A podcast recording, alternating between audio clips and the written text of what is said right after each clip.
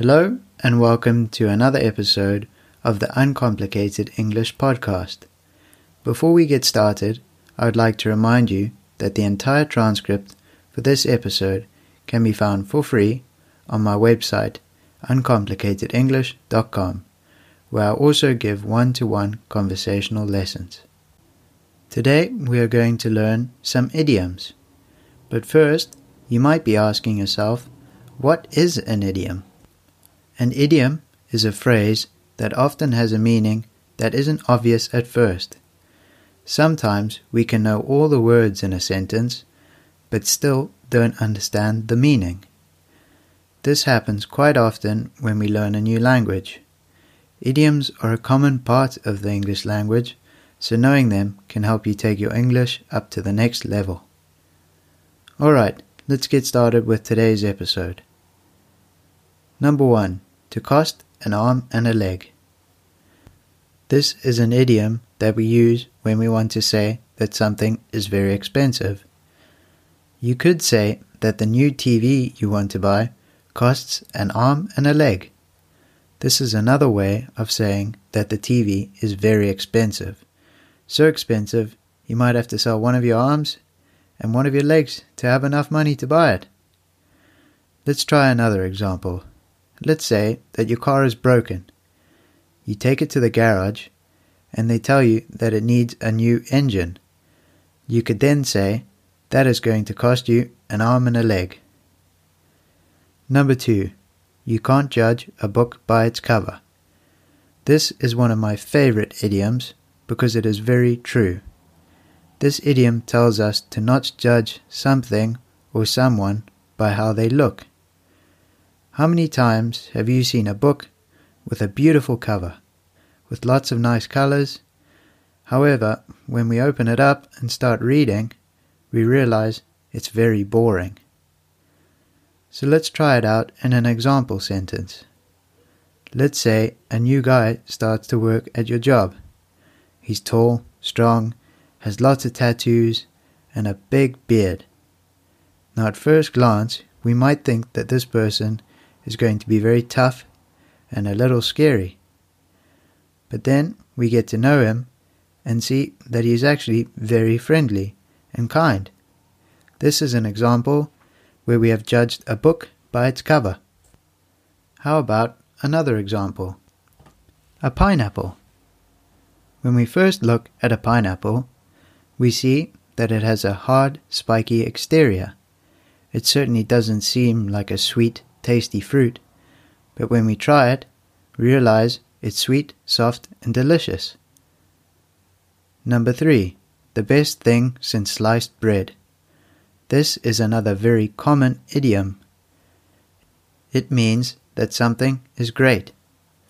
For a long time, people used to buy entire loaves of bread that weren't cut up, but in 1921, a company started selling loaves of bread that had been cut up into slices.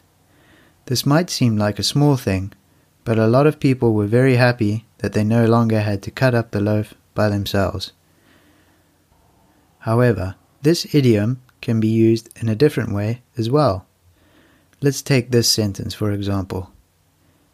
Kevin is so arrogant, he thinks he's the best thing since sliced bread. So, what does this mean? Kevin is so arrogant, he thinks he is so great and amazing that he is the best thing in the world since sliced bread was created. Number 4. Don't count your chickens before they hatch. Quite often, this expression is used to tell someone to not expect too much of something.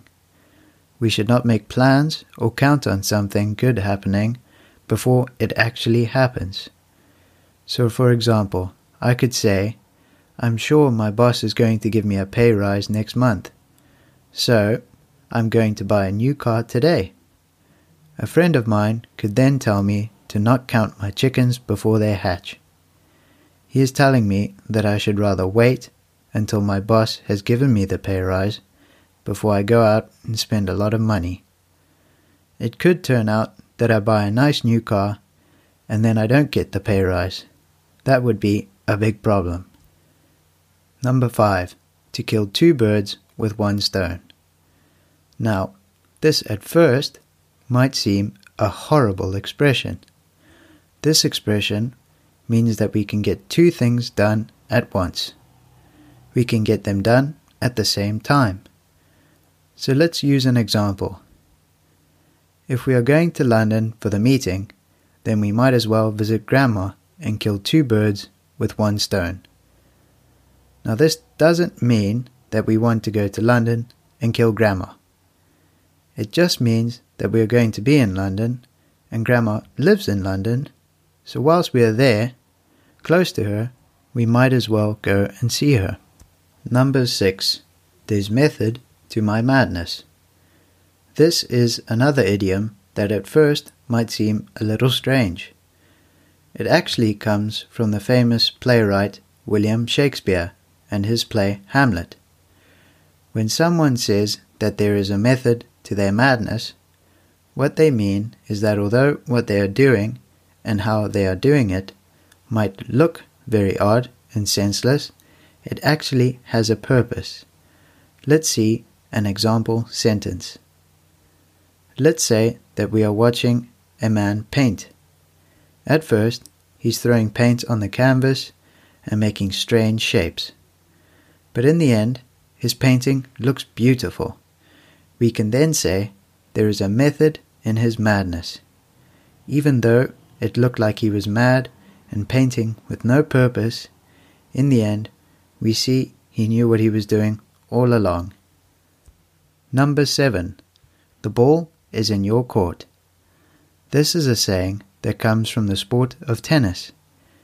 It means that the responsibility for something has passed on to someone else. So let's imagine that I have had a big argument with one of my friends. I then apologize to him and say that I'm sorry and that I want us to be friends again. I can then say the ball is in his court now. It is now his responsibility to decide if he wants to accept my apology and to be friends with me again. So, if we think of it as a game of tennis, I have hit the ball into his court, and now he can decide whether he wants to hit the ball back to me and be friends, or if he wants, he can decide to not hit the ball back and not accept my apology.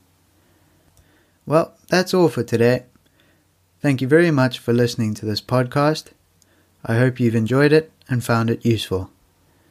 As always, I'd like to remind you all that the full transcript for this episode can be found for free on my website uncomplicatedenglish.com where I also offer one to one conversational English lessons.